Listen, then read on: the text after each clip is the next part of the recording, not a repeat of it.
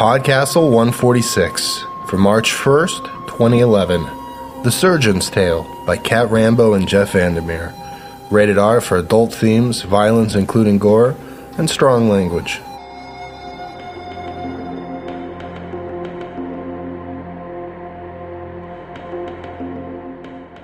Hello, and welcome to Podcastle. I am Anna Schwind, and have I got a treat for you today? It's our first giant episode for 2011, a collaboration by Cat Rambo and Jeff VanderMeer called The Surgeon's Tale. The Surgeon's Tale begins and ends with the sea, invoking the mystery of sand, salt, and water. The sea is often given simultaneously literal and symbolic values in literature, and such is the case in today's story. What compels the enduring human interest in the sea? Perhaps our insignificance before its vastness, or perhaps our inability to truly know it. Some biological theories and many creation stories tell us that life first came from the waters. But if our evolutionary ancestors first woke to life there, the world's oceans remain closed to us in a way no other terrain on this planet does. We can visit but we cannot live there.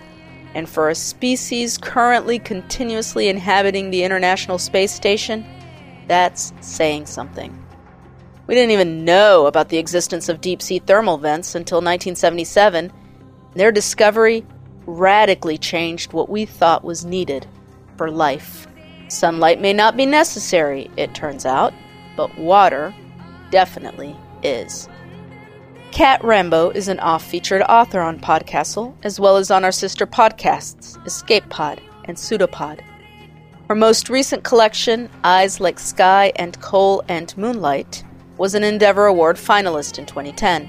More about Cat can be found at her website, www.kittywumpus.net.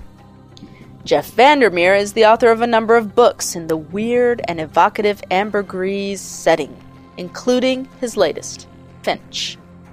His short fiction has appeared in Conjunctions, Library of America's American Fantastic Tales, and several years' best anthologies.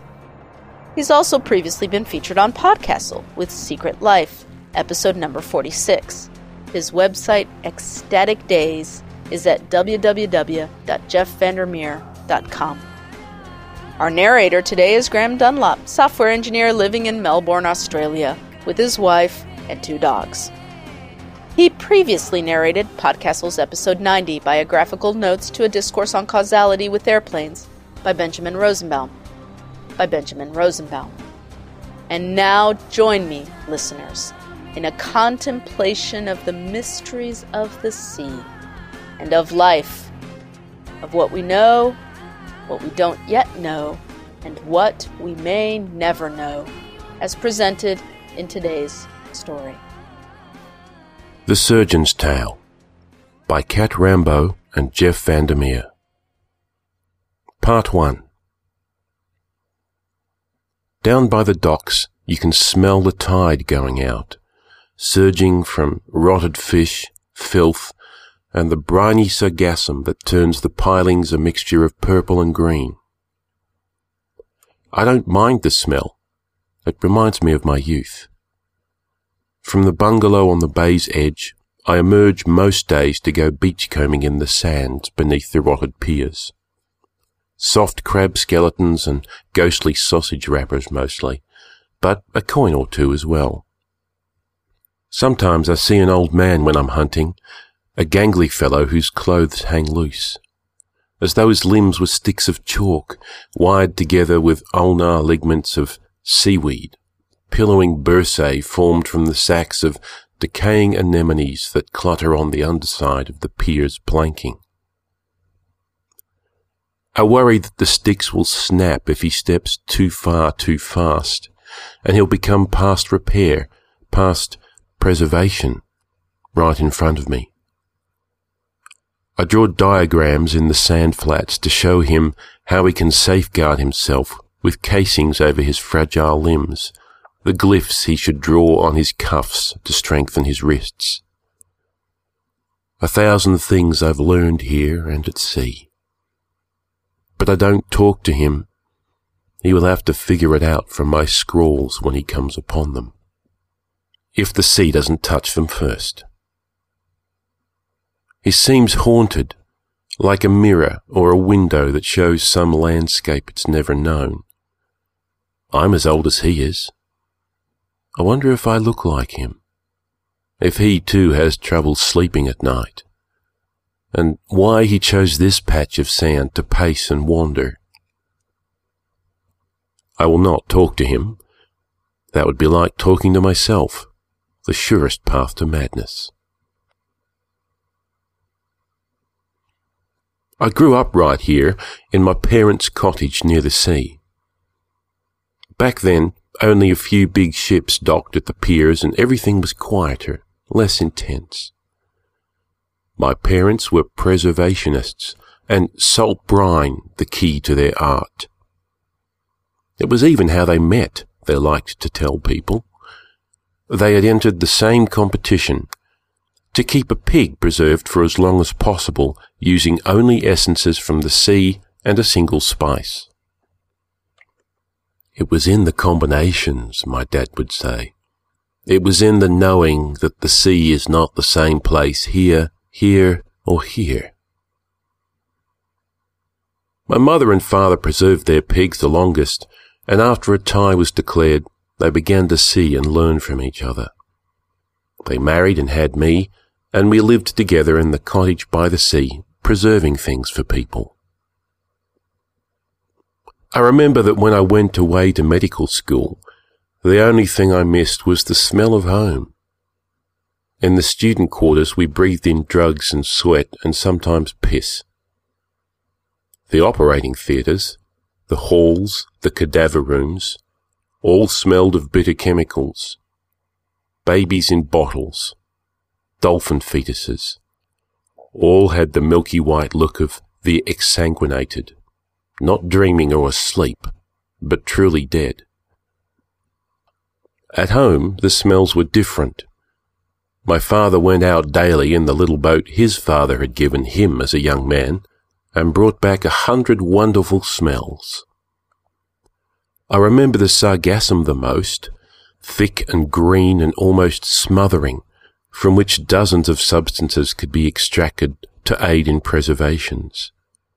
Then, of course, sea urchins, sea cucumbers, tiny crabs and shrimp, but mostly different types of water. I don't know how he did it, or how my mother distilled the essence, but the buckets he brought back did have different textures and scents. The deep water from out in the bay was somehow smoother, and its smell was solid and strong, like the rind of some exotic fruit. Areas near the shore had different pedigrees. The sea grasses lent the water there, under the salt, the faint scent of glossy limes. Near the wrecks of iron-bound ships from bygone eras, where the octopi made their lairs, the water tasted of weak red wine. Taste this, my mother would say, standing in the kitchen in one of my father's shirts over rolled up pants and suspenders. Acid blotches spotted her hands. I could never tell if there was mischief in her eye or just delight, because some of it, even after I had become used to the salt, tasted horrible. I would grimace and my father would laugh and say, Sourpuss, learn to take the bitter with the sweet. My parents sold the essence of what the sea gave them, powders and granules and mixtures of spices.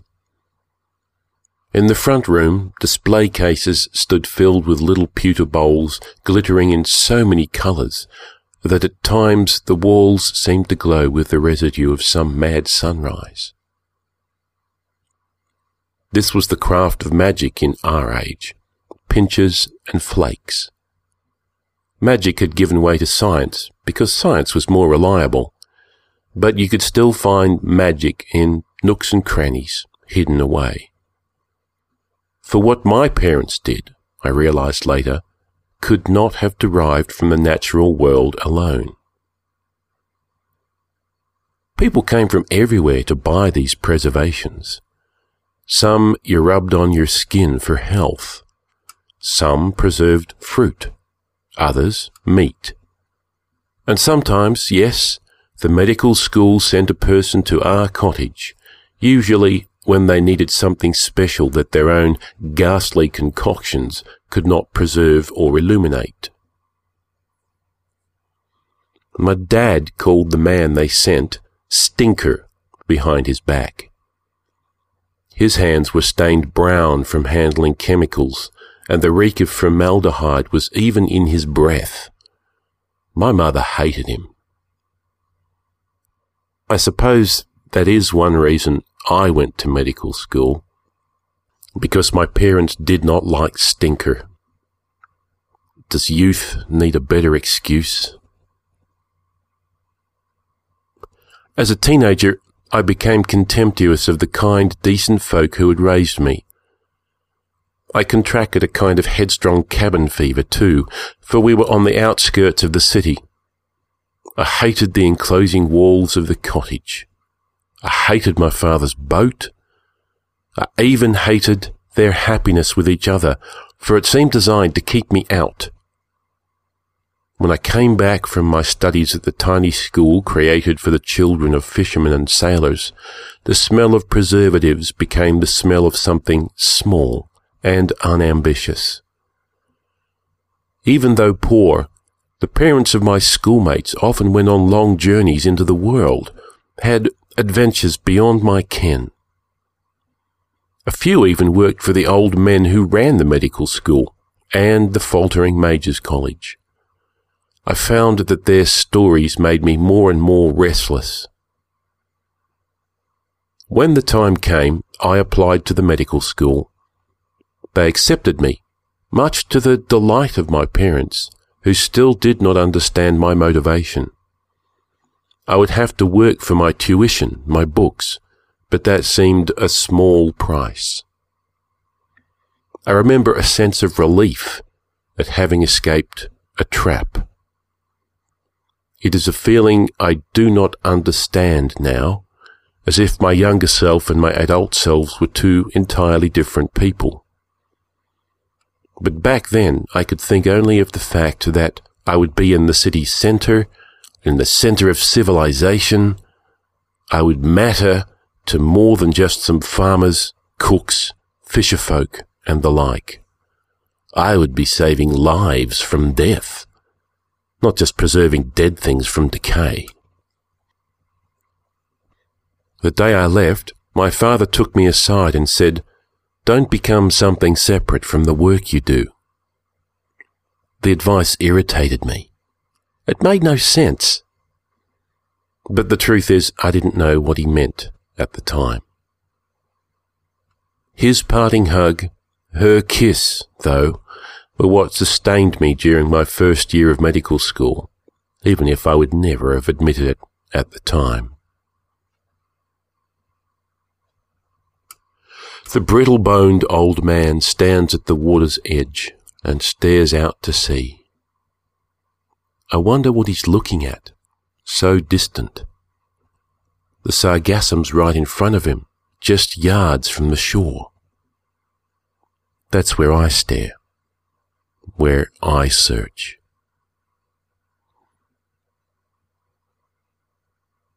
As a medical student, I lost myself in the work and its culture, which mainly meant sitting in the taverns boasting. I'd picked up not just a roommate, but a friend in Lucius, the son of a wealthy city official. We roamed the taverns for booze and women, accompanied by his friends. I didn't have much money, but I had a quick tongue and was good at cards. Many long nights, those first two years, we spent pontificating over the cures we would find, the diseases we would bring to ground and eradicate, the herbs and mixtures that would restore vitality or potency. We would speak knowingly about matters of demonic anatomy and supposed resurrection even though as far as anyone knew, none of it was true. anymore. Lucius said, They had golems in the old days, didn't they? Surgeons must have made them. Sorcerers wouldn't know a gallbladder from a spoiled wineskin. Well, progress has been made. It should be possible to make a person from mm, some twine, an apple, a bottle of wine, and some catgut. Peter, Lucius' friend, said, A drunk person, maybe. You are a drunk person. Are you a golem? He's no golem. He's just resurrected. Do you remember when he began showing up? Right after we left the cadaver room. Why, I think you're right. Peter, are you a dead man? Not to my knowledge, unless you expect me to pay for all this. Why can't you be a resurrected woman? I have enough dead male friends. During the days, uh, marvel of youth, we conquered our hangovers with supernatural ease and spent equal time in the cadaver room cutting up corpses and in classes learning about anatomy and the perilous weakness of the human body. Our myriad and ancient and invariably male instructors pontificated and sputtered and pointed their fingers and sometimes even donned the garb and grabbed the knife. But nothing impressed as much as naked flesh unfolding to show its contents. And then there was the library. The medical school had been built around the library, which had been there for almost a thousand years before the school, originally as part of the Majors College. It was common knowledge, uh, which is to say, unsubstantiated rumour, that when the library had been built, thaumaturgy had been more than just little pulses and glimpses of the fabric underlying the world. There had been true magic, wielded by a chosen few, and no one had need of a surgeon. But none of us really knew. Civilization had collapsed and rebuilt itself thrice in that span. All we had were scraps of history and old leather bound books housed in cold, nearly airless rooms to guide us. If we were real surgeons, we could resurrect someone with just a little bit of magic. Medical know-how, magic, magic fingers, and preservations. Preservations, said Richard, another of Lucius' friends. He comes from a little cottage on the. Ah, uh, it's nothing. A joke. A thing to keep fetuses from spoiling until we've had a look at them. What would we do with a resurrected person? Why, we'd put him up for the city council. A dead person ought to have more wisdom than a living one. Hey, we could maybe skip a year or two of school if we brought a dead person back. Do you think they'd like it, being alive again? Well, they really wouldn't have a choice, would they? Do you know what arrogance is? Arrogance is thinking you can improve on a thousand years of history. Arrogance is trying to do it to get the best of the parents who always loved you. There are books in the library, you know. Quick, give the man another drink. He's fading. Books in the library? Never heard of such a thing. No, uh, no, I mean, next you'll be telling us there are corpses in the cadaver room and, nah, let him speak, Lucius. He looks serious. I mean, books on resurrection. Hmm. Do tell. For a project on prolonged exposure to quicksilver and ether, I'd been allowed access to the oldest parts of the library, places where you did not know whether the footprints shown in the dust by the light of your shaking lantern were a year or 500 years old. Here, Knowledge hid in the dark, and you were lucky to find a little bit of it. I was breathing air breathed hundreds, possibly thousands of years before by people much wiser than me. In a grimy alcove, half choked with dust filled spider webs, I found books on the ultimate in preservation, reanimation of dead matter arcane signs and symbols hastily written down in my notebook. No one had been to this alcove for centuries, but they had been there. As I found my halting way out, I noticed the faint outline of boot prints beneath the dust layers. Someone had paced before that shelf, deliberating, and I would never know their name or what they were doing there, or why they stayed so long. You don't have the balls. The balls? I can steal the balls from the cadaver room. He can have as many balls as he wants. We all can. Quietly, quietly, gents. This is serious business. We're planning on a grandiose level. We're asking to be placed on the pedestal with the greats. Now, it's not that glorious. It's been done before, according to the book. Yes, but not for hundreds of years. Seriously, you wonder why not? I wonder why my beer mug's empty. Barbarian. Cretin. It seems easy enough. It seems as if it is possible. One night, Lucius and I so very, very drunk, trying too hard to impress. I boasted that with my secret knowledge of reanimation, my preservationist background, and my two years of medical school, I could resurrect the dead, create a golem from flesh and blood. Human, with a human being's natural lifespan. And I will assist him, Lucius announced, finger pointed at the ceiling. Onward!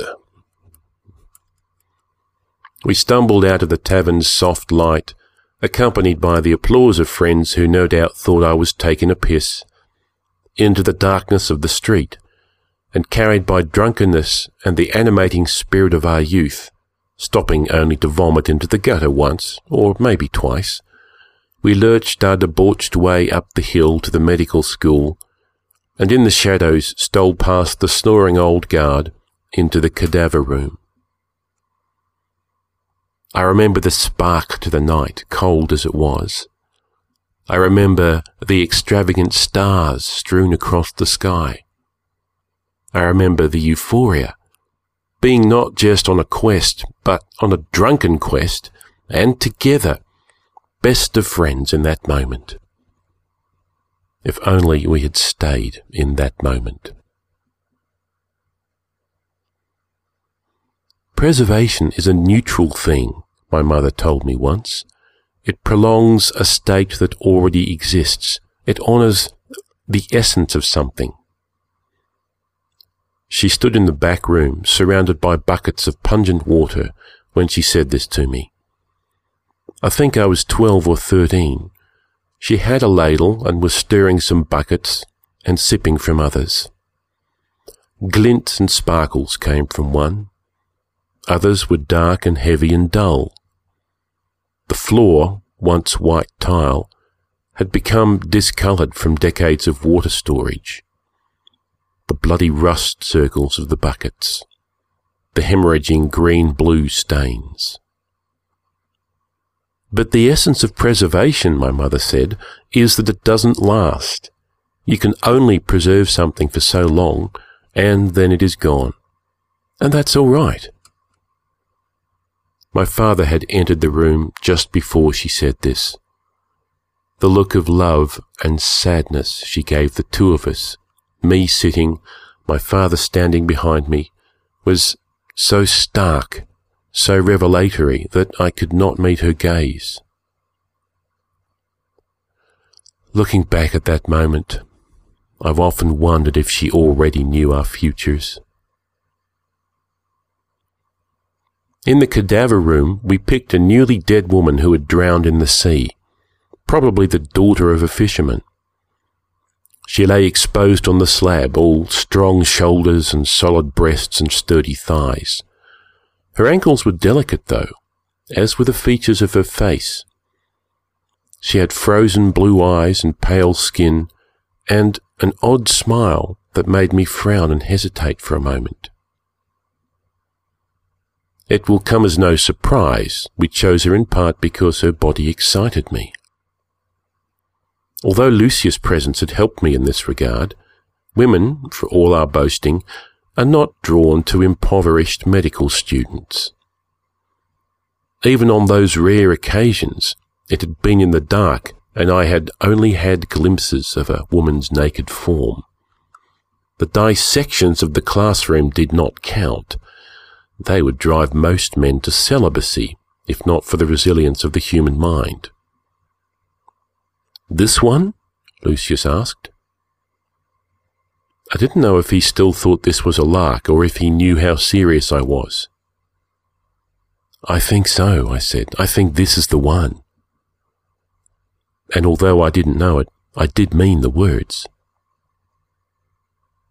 We stood there and stared at her. The woman reminded me of someone the more I stared. It was uncanny, and yet I could not think of who she looked like. So taken was I by her that I pushed her hair from her face. Lucius nudged my shoulder, whispering, Stop gawking! That guard might wake up or his replacement come by at any minute.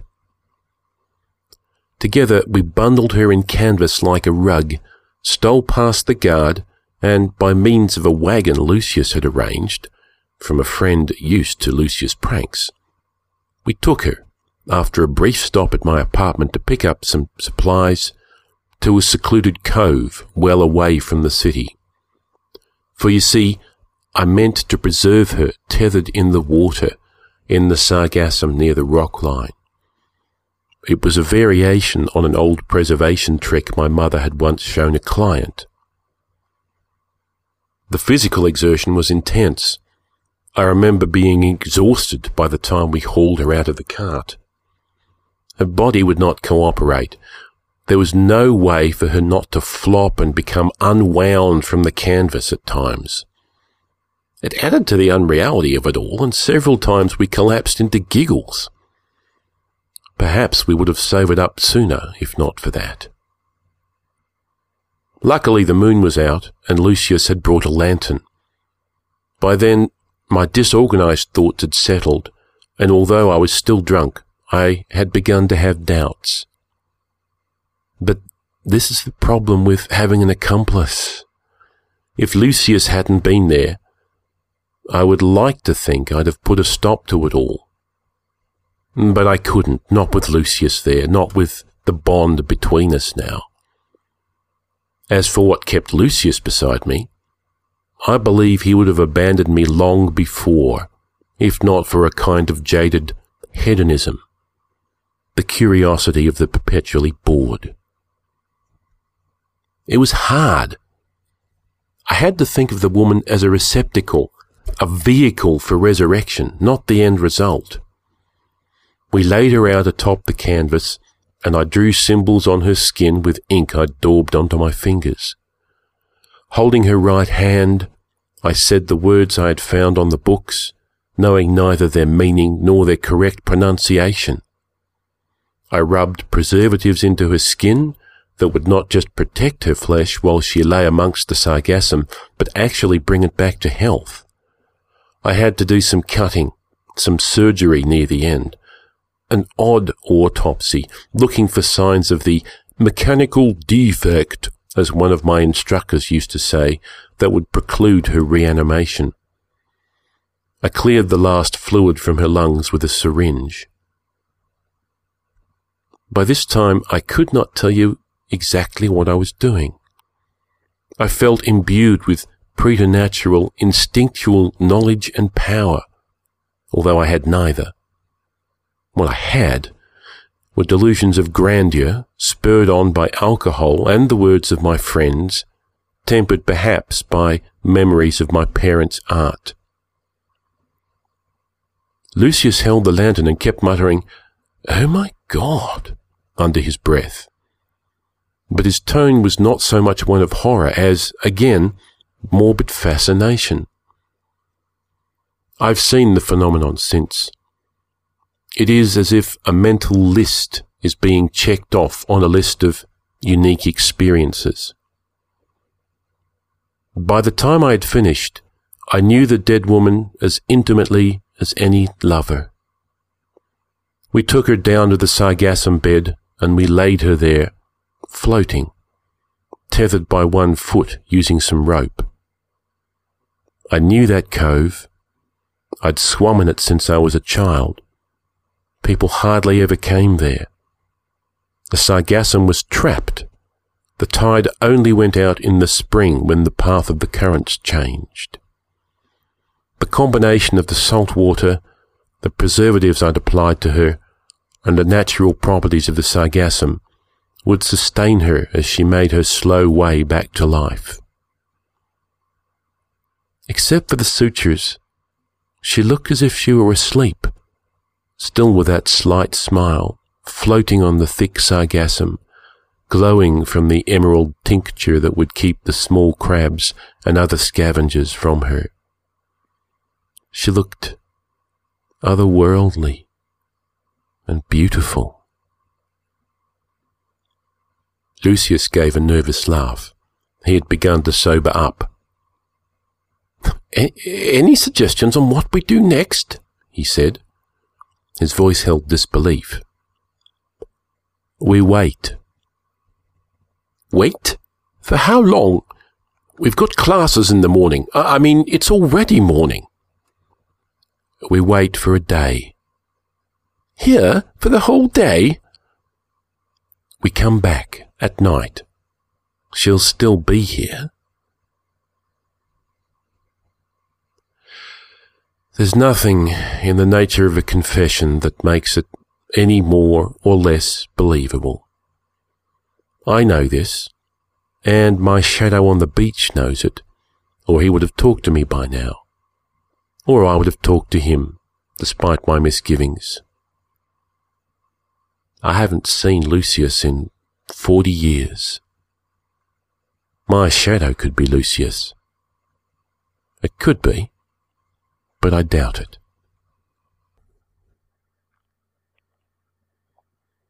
Part 2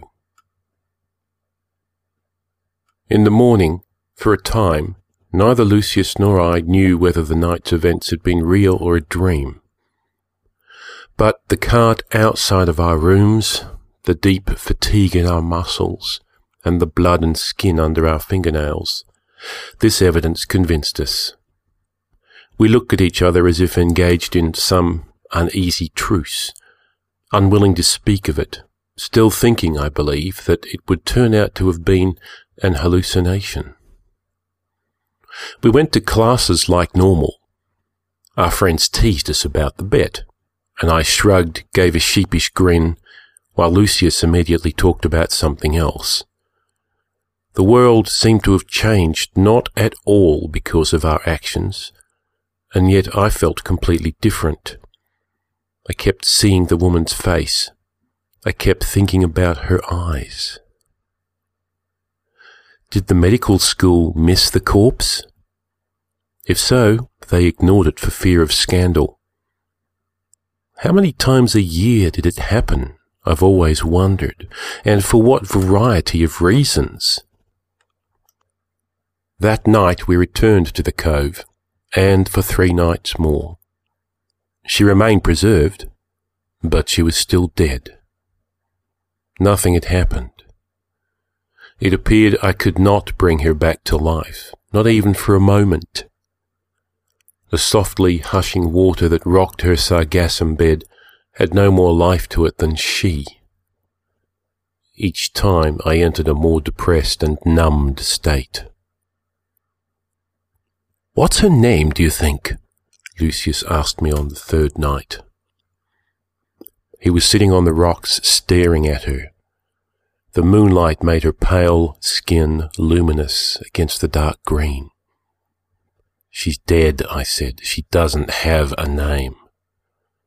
But she had a name, and parents, and maybe a husband. And now she's here, floating. he laughed. It was a raw laugh. I didn't like what it contained. On the afternoon of the first day, Lucius had been good natured and joking. By the second, he had become silent. Now he seemed to have lost something vital, some sense of perspective. He sat on the rocks, drawn in on himself, huddled for warmth. I hated his questions. I hated his attitude. Even though it was I who pined for the woman, who so desperately wanted her to come to gasping life, to rise from the sargassum reborn. Everywhere I went, I saw those frozen blue eyes. Once before I left home, in that time when I was arguing with my parents almost every day, restless with their world and my place in it, there was a pause because each of us regretted something we had said. Into this silence my mother said, You've got to know who you are, and even when you think you've been treated unfairly, still be that person.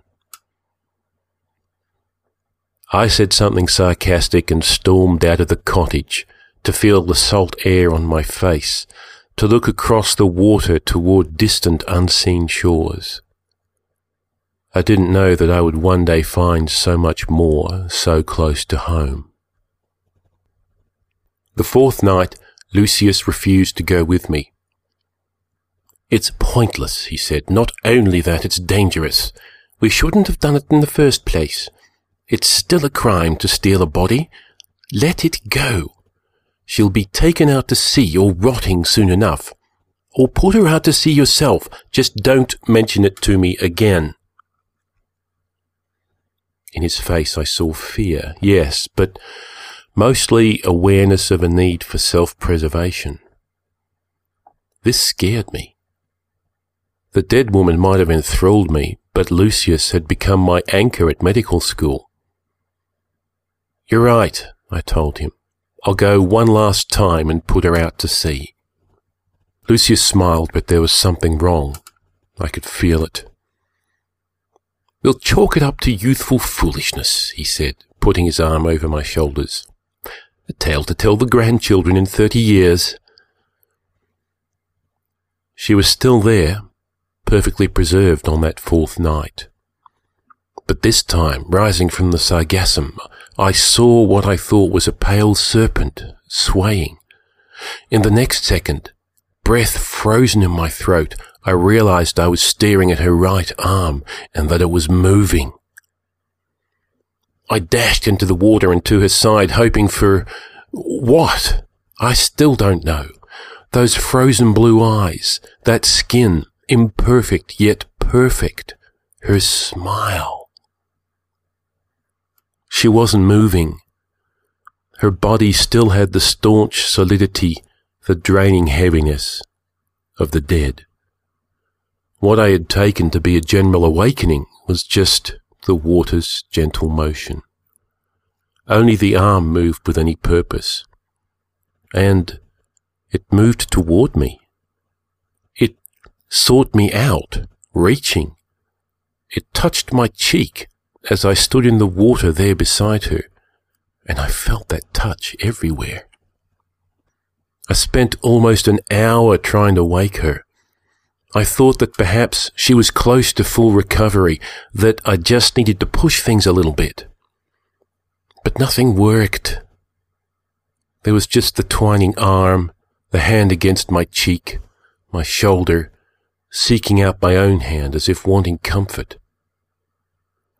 Finally, exhausted, breathing heavily, I gave up. I refreshed the preservation powders, made sure she was in no danger of sinking, and left her there, the arm still twisting and searching and alive. I was crying as I walked away. I had been working so hard that it wasn't until that moment that I realized what had happened. I had begun to bring her back to life. Now, if only I could bring her the rest of the way. As I walked back up into the city, into the noise and colour and sounds of people talking, back into my existence before her, I was already daydreaming about our life together.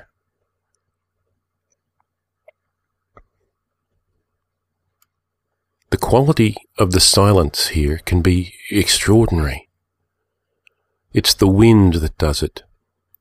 The wind hisses its way through the bungalow's timbers and blocks out any other sound.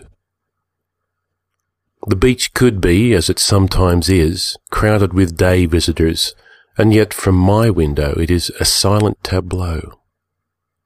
I can watch mothers with their children building sandcastles, or beachcombers, or young couples, and I can create the dialogue for their lives. How many of them will make decisions that become the decision? Who really recognizes when they've tipped the balance when they've entered a place from which there is no escape. The old man knows, I'm sure. He has perspective. But the rest of them, they have no idea what awaits them.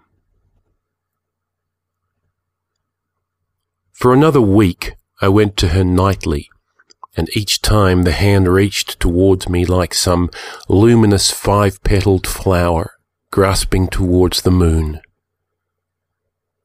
There was no other progress. Slowly, my hopes and daydreams turned to sleeplessness and despair. My studies suffered, and I stammered upon questioning like a first year who couldn't remember the difference between a ligament and a radial artery. My friends stared at me and muttered that I worked too hard, that my brain had gone soft from overstudy. But I saw nothing but the woman's eyes, even when Lucius, without warning, while I was visiting her, moved out of our quarters, leaving me alone. I understood this to some extent. I had become a bad roommate, and worse, a liability but when Lucius began avoiding me in the halls, then I knew he had intuited I had gone further, gone against his advice. Finally, at the end of an anatomy class, I cornered him. He looked at me as if I were a stranger. I need you to come down to the water with me, I said. Why, he said, what's the point? You need to see. What have you done? From Lucius' tone, you'd thought I'd have murdered somebody. You just need to see, please, for a friend. He gave me a contemptuous look, but said, I'll meet you tonight, but I won't go down there with you. We meet there and leave separately. Thank you, Lucius. Thank you so much. I was so desperately grateful. I'd been living with this secret in my head for almost a week. I hadn't been bathing, I hadn't been eating. When I did sleep, I dreamt of snow white hands reaching for me from the sea, hundreds of them melting into the water.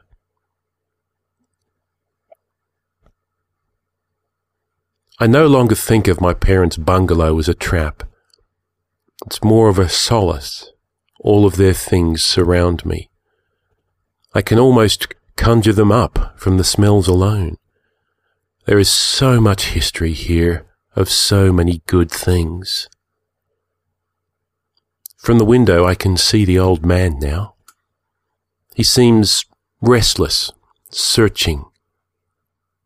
Once or twice he looked like he might come to the door but he retreated and walked back onto the beach. If I did talk to him, I don't know where I'd begin my story. I don't know if I'd wait for him to tell me his, or if mine would come out all in a mad rush, and there he'd be, still on the welcome mat, looking at this crazy old man, knowing he'd made a mistake. Lucius at the water's edge that night. Lucius bent over in a crouch, staring at the miracle, the atrocity my lantern's light had brought to both of us. Lucius making a sound like a crow's harsh caw. It's like the movement of a starfish arm after you cut it off, he said. It's no different from any corpse that flinches under the knife. Muscle memory. She's coming back to life, I said. Lucius stood, walked over to me, and slapped me hard across the face. I reeled back, fell to one knee by the water's edge. It hurt worse than anything but the look in the woman's eyes. Lucius leaned down to hiss in my ear. This is an abomination, a mistake. You must let it go into the sea or burn it or both. You must get rid of this. Do you understand? For both of our sakes. And if you don't, I will come back down here and do it for you. Another thing, we're no longer friends. That can no longer be. I do not know you anymore. And more softly, you must Understand. You must. This cannot be. I nodded, but I could not look at him. In that one whisper, my whole world had collapsed and been reformed. Lucius had been my best friend. I had just not been his best friend. He was leaving me to my fate. As I stood, I felt utterly alone. All I had left was the woman. I looked out at her, so unbelievably beautiful floating atop the sargassum. I don't even know your name, I said to her. Not even that. Lucius was staring at me, but I ignored him, and after a time he went away. The woman's smile remained as enigmatic as ever.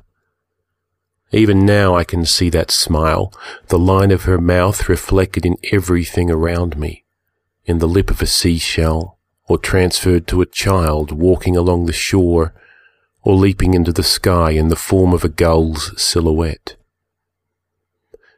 Maybe things would have been different had I been close to any instructors, but outside of class I never talked to them. I could not imagine going up to one of those dusty fossils, half embalmed, and blurting out the details of my desperate and angst ridden situation. How could they possibly relate? Nor did I feel as if I could go to my parents for help. That had not been an option in my mind for many years. Worst of all, I had never realized until Lucius began to avoid me that he had been my link to my few other friends. Now that Lucius had cast me adrift, no one wanted to talk to me, and in truth I was not good company. I don't know if I can convey the estrangement surrounding those days after I took Lucius to see her.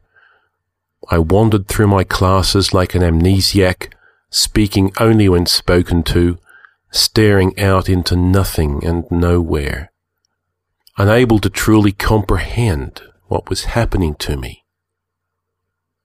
And every night, down to the sea, each time the ache in my heart telling me that what I believed, what I hoped must have happened, and she would be truly alive. In that absence, in that solitary place I now occupied, I realized, slowly and with a mixture of fear and an odd satisfaction, that my interest in the woman's resurrection no longer came from hubris or scientific fascination. Instead, it came from love. I was in love with a dead woman, and that alone began to break me down. For now I grieved for that which I had never had, to speculate on a life never lived, so that every time I saw that she had been taken from me, a part of my imagined life seemed to recede into the horizon. The arm grew stronger even as she did not, I would tell my fellow castaway, both our beards grey and encrusted with barnacles and dangling crabs. I'm sure I would have practically had to kidnap him to get him into the bungalow, but once there I'd convince him to stay. Over a cup of tea in the living room, I'd say this as he looked at me, incredulous. Something in the magic I'd used, I'd say. There was a dim glow to the arm. It seemed to shimmer, an icy green. So I'd succeeded, don't you see? I'd succeeded as well as I was ever going to. Magic might be almost utterly gone from the world now, but it still had a toehold when we were young. Surely you remember Lucius? In the clear morning light, the old man would say, My name isn't Lucius, and I think you've gone mad. And he might be right. Ultimately, the love in my heart led to my decision, not any fear of discovery. I couldn't bear the ache any more. If she no longer existed, that ache would be gone. Foolish boys know no better. Everything is physical to them. But that ache is still here in my heart. It was a clear night. I stole a boat from the docks and rowed my way to the hidden cove. She was there, of course, unchanged. I had with me jars of oil. I had a hard time getting her from the bed of sargassum into the boat. I remember being surprised at her weight as I held her in my arms in the water for a time and cried into her hair, her hand caressing the back of my head. After she was in the boat, I took it out to where the currents would bring it to deep water. I poured the oil all over her body. I lit the match. I stared into those amazing eyes one last time then tossed the match onto the oil as I jumped into the sea. Behind me I heard the whoosh of air and felt a rush of heat as flames engulfed the rowboat. I swam to shore without looking back. If I had looked back, I would have turned around, swum out to the burning boat, and let myself be immolated beside her. As I staggered out of the water, I felt relief mixed with the sadness. It was over with.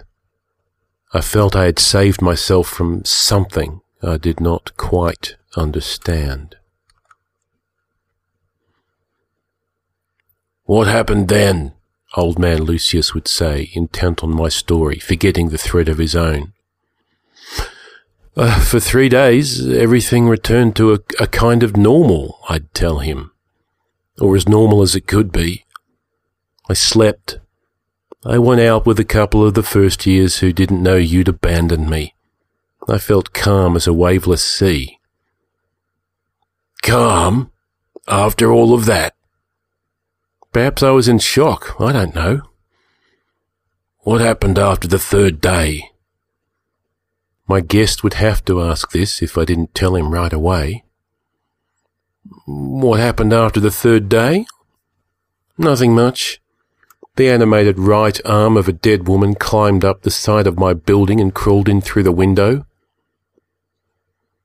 And with that, Lucius would be frozen in time, cup cantilevered toward his mouth, shock suffusing his face like honey crystals melting in tea.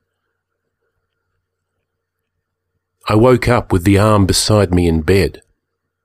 I tried to scream, but the hand closed gently over my mouth. The skin was smooth, but smelled of brine. With an effort of will, I got up, pulled the arm away, and threw it back onto the bed. It lay there, twitching. There was sand under its fingernails. I began to laugh. It was after midnight. I was alone in my room with a reanimated disembodied arm.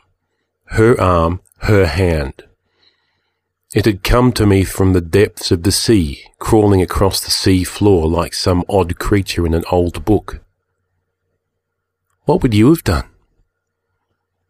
I remembered Lucius' comment that the arm displayed the same mindless motion as a wounded starfish. I took the arm downstairs and buried it in the backyard, weighed down with bricks and string like an unwanted kitten. Then I went back to bed, unable to sleep, living with a constant sense of terror the next day.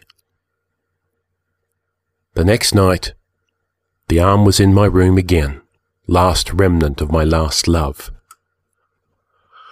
I buried it three more nights. It came back. I tossed it into the sea. It came back. I became more creative. I mixed the arm in with offal behind a butcher's shop, holding my nose against the stench. It came back, smeared with blood and grease. I slipped it into an artist's bag at a coffee shop. It came back, mottled with vermilion and umber paint. I tried to cut it to pieces with a bone saw. It reconstituted itself. I tried to burn it, but of course it would not burn. Eventually, I came to see it meant me no harm. Not really. Whatever magic bound it, it did not seek revenge. I hadn't killed the woman. I just hadn't brought her fully back to life. In return, she hadn't come fully back to me. So then you kept it locked in a box in your room, you say? Yes, I would tell my shadow. There, there was no real danger of discovery. No one came to visit me anymore. And I rarely went to classes. I was searching for answers, for a way out. You have to understand I was in an altered state by then. Of course. A sip of tea and no inclination to divulge his own secrets. The sea beyond the window is the source of the biggest changes for me now. It goes from calm to stormy in minutes. The colour of it, the tone of the waves, varies by the hour. Over the months, it brings me different things the debris of a sunken ship, a cornucopia of jellyfish, and of course, strands of sargassum washed up from the bay. I was insane, I tell him. Cause you were, with grief. Youth is a kind of insanity. It robs you of experience, of perspective, of history. Without these, you are adrift. Back to the libraries I went, and back again and again but it was as if the floors had been swept and I could not trace my own footprints. In those echoing halls I found every book but the one that would have helped me. Had my long ago counterpart, standing there deliberating, thought about stealing the book? No matter now, but I found myself reliving the moment when I had slid the tome back into the stacks rather than hiding it in my satchel, with at first horror and then resignation. I even visited the remnants of the Major's College, following the ancient right wing of the library until it dissolved into the even more crumbling walls of that venerable institution. All I found there was a ruined amphitheatre erupting in sedgeweeds, with a couple dozen students at the bottom dressed in black robes. They were being lectured at by a man so old he seemed part of the eroded stones on which he sat. If magic still remained in the world, it did not exist in this place. All I had left were the more modern texts and the memory of a phrase among the symbols and signs I had used to animate the arm Make what you bring back your own. Each time I took the arm out of the box, it came garlanded with thoughts I did not want but could not make go away. Each time I unravelled a little more. Dream and reality blended like one of my parents' more potent concoctions. Day became night, and night became day with startling rapidity. I had hallucinations in which giant flowers became giant hands. I had visions of arms reaching from a turbulent bloody sea. I had nightmares of wrists coated with downy hair and mould. I stopped bathing entirely. I wore the same clothes for weeks. Her skin's briny taste filled my mouth no matter what cup I drank from. Her eyes stared from every corner. What did you do then? My guest would prod once again. He'd have finished his tea by now and he'd be wanting to leave, but asked despite himself. Don't you know, Lucius? I'd reply. Don't you remember? Tell me anyway, he'd say, to humour the other crazy old man. One night, sick with weariness and heartache, I took the arm to the medical school's operating theatre and performed surgery on myself. A rapid intake of breath. You did? No, of course not. You can't perform that kind of surgery on yourself. Impossible. Besides, the operating theatre has students and doctors in it day and night. You can't sneak into an operating theatre the way you can sneak into a cadaver room. Too many living people to see you. Oh, he'd say, and lapse into silence.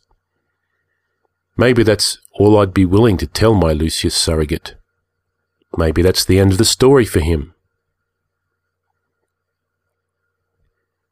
One night, sick with weariness, with heartache, I took the arm to the medical school's operating theatre and performed surgery on myself.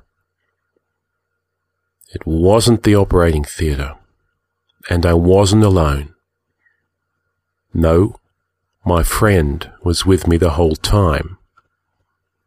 Me, tossing the proverbial pebbles from some romantic play at the window of Lucius' new apartment one desperate sleepless night, hissing as loud as I could, Lucius, I know you're in there. More pebbles, more hissing, and then he, finally, reluctantly opening the window. In the light pouring out, I could see a woman behind him, blonde and young, clutching a bedsheet. Lucius stared down at me as if I were an anonymous beggar. Come down, Lucius, I said, just for a moment. It was a rich neighbourhood, not where one typically finds starving medical students. Not the kind of street where any resident wants a scene. What do you want? he whispered down at me. Just come down. I won't leave until you do. Again that measured stare. Suddenly I was afraid. He scowled and closed the window, but a minute later he stood in the shadow of the doorway with me, his hair dishevelled, his eyes slits. He reeked of beer. You look like shit, he said to me. You look half dead. Laughed at his own joke. Do you need money? Will that make you go away? Even a few days earlier that would have hurt me, but I was too far gone to care. I need you to come down to the medical school. Not in a million years. We're done. We're through. I took the arm out of my satchel and unwrapped it from the gauze in which it writhed. Lucius backed away against the door as I proffered it to him. He put out his hand to push it away, thought better of it. She came back to me. I burned the body, but the arm came back. My God, what were you thinking? Put it away, now! I carefully rewrapped it, put it back in the satchel. The point had been made. So you'll help me? No! Take that abomination and leave now! He turned to open the door. I said, I need your help. If you don't help, I'll go to the medical school board, show them the arm, and tell them your role in this. There was a wound in me because of Lucius. Part of me wanted to hurt him, badly.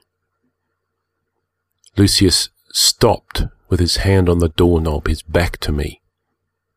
I knew he was searching furiously for an escape.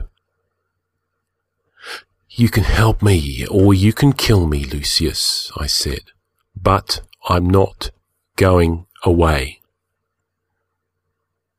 Finally, his shoulders slumped and he stared out into the night. I'll help. All right? I'll help. But if you ever come here again after this, I'll. I knew exactly what he'd do, what he might be capable of. My parents had a hard life. I didn't see this usually, but at times I would catch hints of it. Preservation was a taxing combination of intuition, experimentation, and magic. It wasn't just the physical cost. My mother's wrists aching from hundreds of hours of grinding the pestle in the mortar. My father's back throbbing from hauling buckets out of the boat nearly every day. The late hours, the dead-end ideas that resulted in nothing they could sell. The stress of going out in a cockle shell of a boat in seas that could grow sullen and rough in minutes. No, preservation came with a greater cost than that. My parents aged faster than normal. Well preserved, of course, even healthy perhaps, but the wrinkles gathered more quickly on their faces, as did the age spots I thought were acid blotches, and that they tried to disguise or hide. None of this was normal, although I could not know it at the time. I had no other parents to compare them with or examine as closely. Once I remember hearing their voices in the kitchen. Something in their tone made me walk close enough to listen, but not close enough to be seen. You must slow down, she said to him. I can't. So many want so much. Then let them want. Let them go without. Maybe it's an addiction giving them what they want. I want you with me, my dear, not down in the basement of the Preservation Guild waiting for a resurrection that will never come. Uh, I'll try.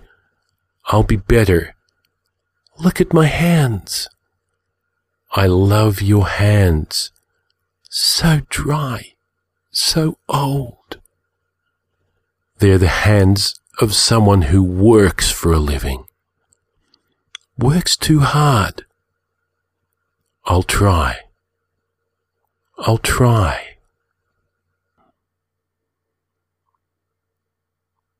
Part 3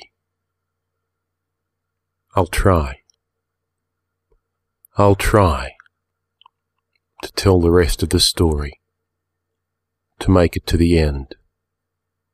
Some moments are more difficult than others. When Lucius discovered what I planned to do, he called me crazy. He called me reckless and insane.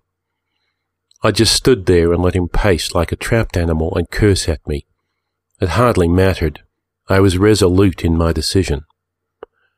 Lucius, I said, you can make this hard or you can make this easy. You can make it last longer or you can make it short. I wish I'd never known you, he said to me. I wish I'd never introduced you to my friends. In the end, my calm won him over. Knowing what I had to do, the nervousness had left me.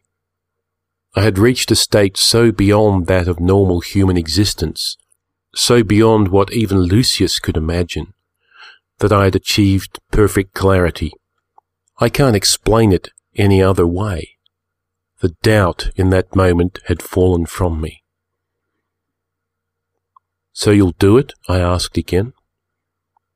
Let's get on with it, Lucius growled, and I had a fleeting notion that he would kill me rather than do it when he said, But not at the operating theatre, that's madness.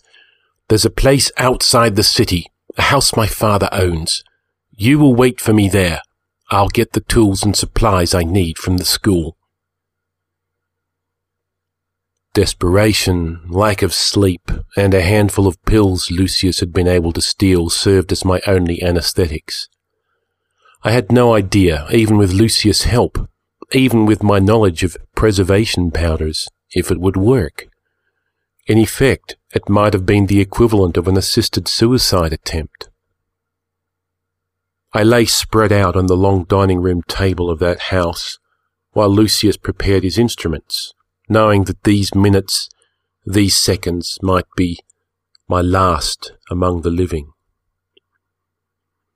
The pain was unbelievable. I jolted in and out of consciousness to hear Lucius panting like a dog, Lucius sawing, Lucius cursing, Lucius cutting and suturing and weeping, blood everywhere, me delirious and singing an old nursery rhyme my mother had taught me, Lucius bellowing his distress in counterpoint. I never want to see you again, he gasped in my ear as he finished up. Never! I smiled up at him and reached out with my good arm to touch his blood-stained face to say, It's all right, Lucius. It's going to be okay.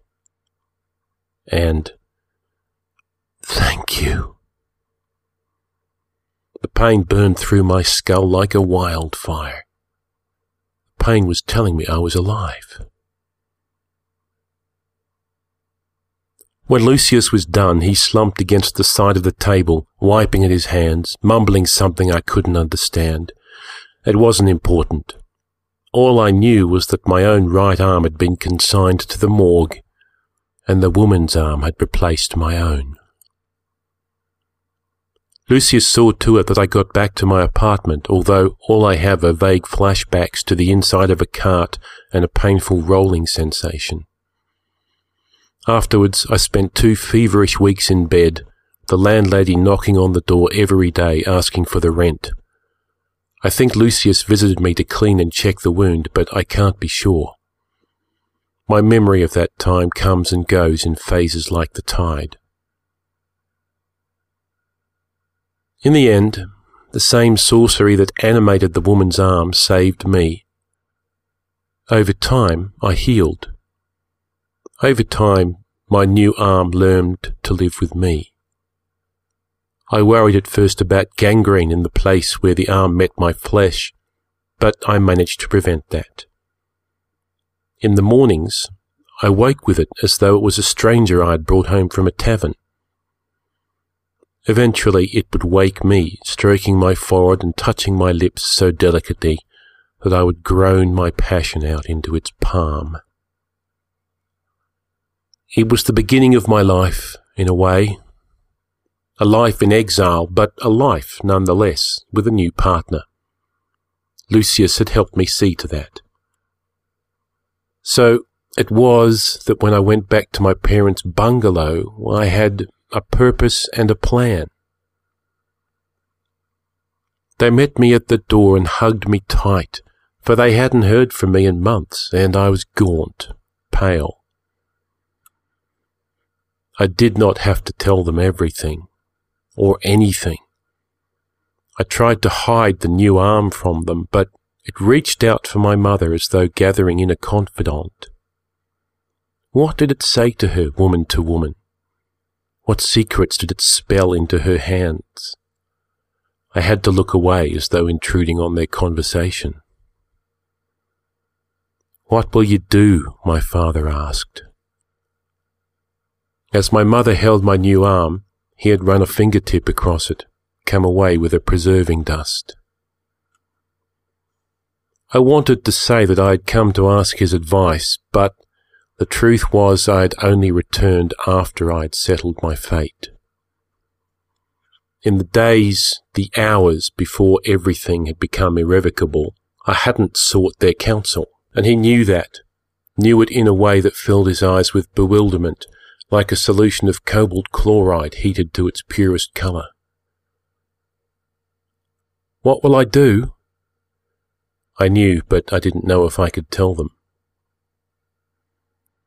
My father had his hand on my shoulder as if needing support. My mother released the arm and it returned to me and tucked its hand into my pocket, taking refuge. She had not yet said a word to me. I told them, I've signed on as a ship's doctor. I've enough experience for that. My ship leaves for the southern islands in three days. The arm stirred, but only barely, like an eavesdropper that's overheard its own name. Lucius' father owned the ship. It had been Lucius' last favour to me, freely and eagerly given. As far from the city as possible, he had said to me, as far and for as long as possible. My father looked crushed. My mother only smiled bravely and said, Three days is not enough, but it will have to do. And you will write. And you will come back. Yes, I would come back, but those three days, during which I would tell them everything, sometimes defiant, sometimes defeated and weeping, were my last three days with them. Even in the shallow water near the bungalow, you learn to find shapes in shadow if you look long enough. Staring into deep water as it speeds past and sprays white against the prow of a large ship, the wind lacerating your face, you see even more. But I never saw her. I never saw her. I don't know why I expected to, and yet on all the hundreds of voyages I took as a ship's doctor, I always looked. The sailors say mermaids live down there with scaly hair and soft fingertips and cold clammy kisses. I cared for none of that. I yearned to see her face by some strange necromancy, her blue eyes staring up at me through the ocean's darker blue. Worse yet, whether on deck or in my cabin, whether during ferocious stomach churning storms or trying to save a man with a jagged piece of the deck forced through his sternum, I wanted a dead woman to tell the story of her life. I wanted to know if she had been a sister, a niece, a granddaughter. I wanted to know if she had played with kittens or tormented them. Did she brew tea or drink coffee? Did she have an easy sense of humour? Was her laugh thin or full? How did she walk? What did she like to wear? So many questions came to me. Because I had no idea of her personality, I imagined her, probably wrongly, as my double, embarrassed by her parents' eccentricities, a little amazed to find herself touched by life and led as though by the nose to this point of existence, this moment when I searched a hundred flavours of water for her smile. It wasn't a moot point. I experienced the sweet agony of living with a part of her every day. At first I had little control over it, and it either flopped loosely at my side, uncooperative, or caused much trouble for me by behaving eccentrically. But over time we reached an accord. It was more skilful than I at stitching a wound or lancing a boil. The arm seemed to so enjoy the task that I wondered if the woman had been a thwarted healer or something similar, an artist of the domestic who could sew or cook or perform any arcane household task. Sometimes at night it would crawl outside the counterpane, to the limits of its span, and lie in the cold air until the shivers woke me and forced me to reclaim it. Then I would besiege it with the warmth of my own flesh until it succumbed and became part of me again. Did you enjoy being a ship's doctor? my guest would ask, if only to change the topic, and I would be grateful. Aye, it was boring and exhausting, I would say. Sailors can injure themselves in a thousand different ways. There's only so much medicine you can carry on a ship. But did you enjoy it? When it was busy, I would get pleasure from doing good and necessary work. Keeping busy is important. My parents taught me that the utility of work was its own reward, but it also fills up your mind, gives you less time to think. Sounds like it wasn't half bad, he'd say, like someone who didn't know what I was talking about. Would I tell him the rest? Would I tell him about the times on the docks or at sea that I saw the pale white of drowning victims laid out in rows and immediately be back in the cadaver room? That some part of me yearned for that white dead flesh? That when I slept with women now it must be in the dark, so that the soft yet muscular whiteness of them would not interfere with the image in my head of a certain smile, a certain woman.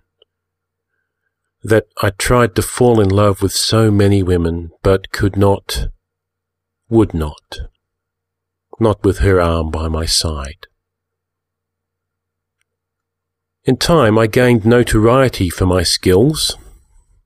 When docked, sailors from other ships would come to me for bandaging or physicking, giving themselves over to my mismatched hands. My masculinity had never seemed brutish to me, but laid against her delicate fingers, I could not help but find myself unsubtle, or at least could not help but believe she would find them so. And indeed, the arm never touched the other hand if it could avoid it, as if to avoid the very thought of its counterpart. I settled into the life easily enough, Every couple of years on a new ship with a new crew, headed somewhere ever more exotic.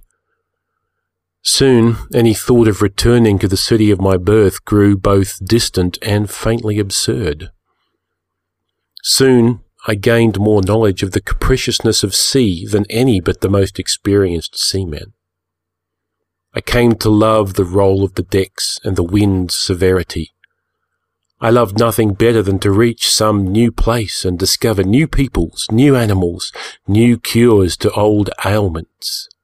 I survived squalls, strict captains, incompetent crews, and boardings by pirates. I wrote long letters about my adventures to my parents, and sometimes their replies even caught up to me, giving me much pleasure. I also wrote to Lucius once or twice, but I never heard back from him and didn't expect to.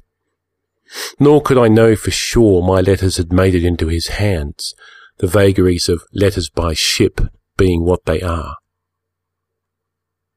In this way, thirty years passed, and I passed with them, growing weather-beaten and bearded, and no different from any other sailor, except of course for her arm at a distant river port, in a land where the birds spoke like women, and the men wore outlandishly bright tunics and skirts. A letter from my mother caught up with me. In it, she told me that my father had died after a long illness, an illness she had never mentioned in any of her other letters. The letter was a year old. I felt an intense confusion I could not understand how a man who in my memory I had said goodbye to just a few years before could now be dead. It took a while to understand I had been at sea for three decades. But somewhere in the back of my mind, I had assumed my parents would live forever. I couldn't accept it. I couldn't even cry. Six months later, slowly making my way back to my mother, another letter, this time from a friend of the family. My mother had died and been laid next to my father in the basement of the Preservation Guild. It felt as if the second trauma had made me fully experience the first. All I could think of was my father, and then the two of them working together in their bungalow. I remember I stood on the end of a rickety quay in a backwater port reading the letter. Behind me, the dismal wooden shanty town, and above, explosions of green and blue parrots. The sun was huge and red on the horizon, as if we were close to the edge of the world. Her hand discarded the letter and reached over to caress my hand. I wept silently.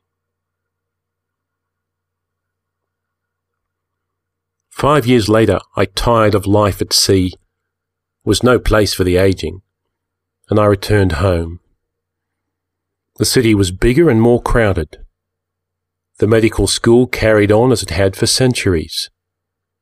The Majors College had disappeared, the site razed and replaced with modern classroom filled buildings.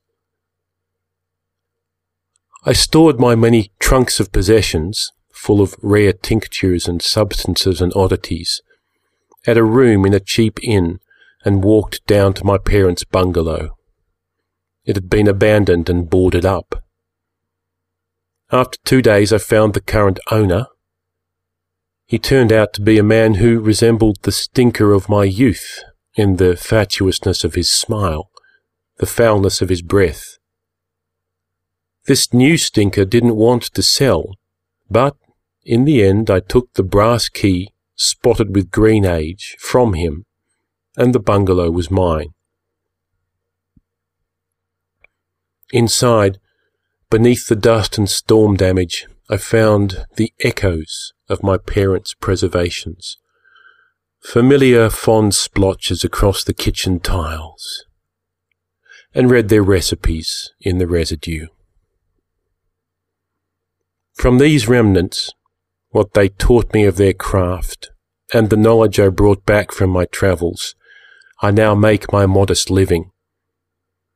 These are not quite the preservations of my youth, for there is even less magic in the world now. No, I must use science and magic in equal quantities in my tinctures and potions, and each comes with a short tale or saying. I conjure these up from my own experience or things my parents told me. With them, I try to conjure up what is so easily lost the innocence and passion of first love, the energy and optimism of the young, the strange sense of mystery that fills midnight walks along the beach. But I preserve more prosaic things as well, like the value of hard work done well, or the warmth of good friends. The memories that sustain these concoctions spring out of me and through my words and mixtures into my clients. I find this winnowing, this release, a curse at times, uh, but mostly it takes away what I do not want or can no longer use. Mine is a clandestine business, spread by word of mouth. It depends as much on my client's belief in me as my craft. Bankers and politicians, Merchants and landlords hear tales of this strange man living by himself in a preservationist's bungalow, and how he can bring them surcease from loneliness or despair or the injustice of the world. Sometimes I wonder if one day Lucius will become one of my clients and we will talk about what happened. He still lives in this city, as a member of the city council, having dropped out of medical school, I'm told, not long after he performed the surgery on me. I've even seen him speak, although I could never bring myself to walk up to him. It would be too much like talking to a ghost. Still, necessity might drive me to him as it did in the past. I have to fill in with other work to survive. I dispense medical advice to the fisher folk, many driven out of work by the big ships, or to the ragged urchins begging by the dock. I do not charge, but sometimes they will leave a loaf of bread, or fish, or eggs on my doorstep, or just stop to talk.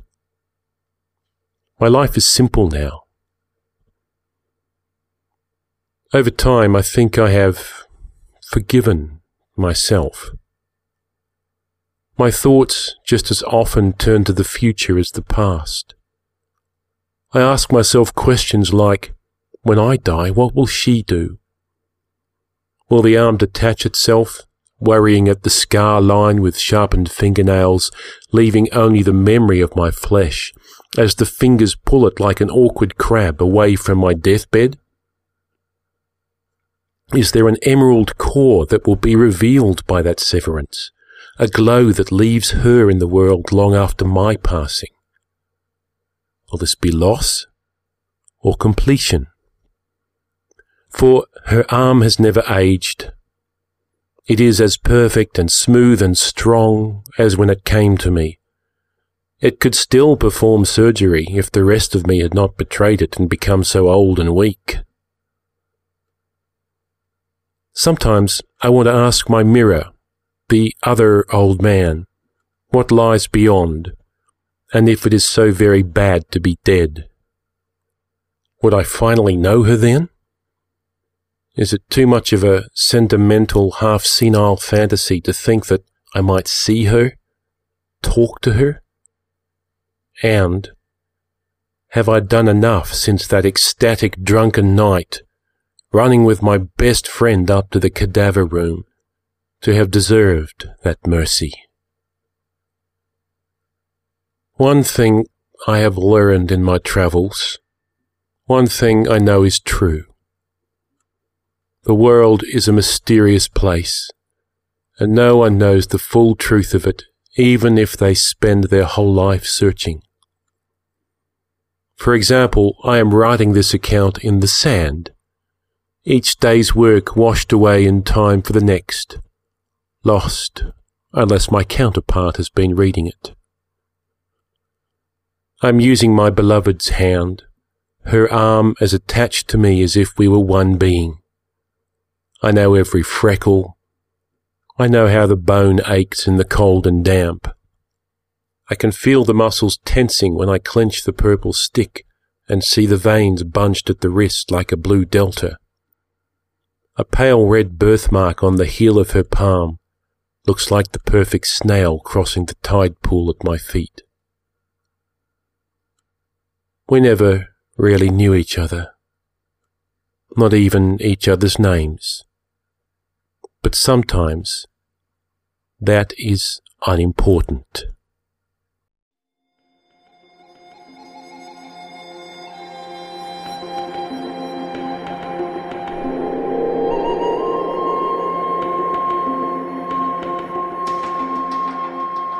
And welcome back. Creepy, huh? You know, I'm spoiled by the beaches in Southern California. Every time I'm on the shores looking out at the waves, I'm always overcome with a sense of grandeur, the mixture of beauty and power. Despite all the garbage that floats in, I'm not used to thinking of it as something darker or even monstrous. Then again, I've never been pursued by a creepy Frankensteinian severed arm that's coming with the tide and followed me across the sand like guilt. Now, though, I'm going to be looking. So, feedback for this week is Tim Pratt's Terrible Ones, read by M.K. Hobson.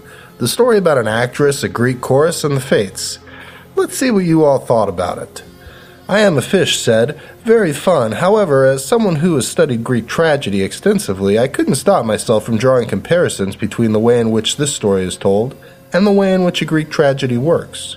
With that in mind, the entrance of the chorus in Greek tragedy almost always happens after the first scene rather than directly at the beginning of the play, but I think I can let that slide because as a fan of Greek tragedy, and indeed all things Greek, this story pressed all the right buttons. Flawed characters, godly appearances. I could go into the distinction between Sophocles and Euripides and how this is not reflected perfectly in the story in that point, but I won't vengeance, moral ambiguity. I especially like the modern portrayal of the Furies and the occasional lighthearted nod at Greek mythology. I actually laughed out loud at the Oedipus line.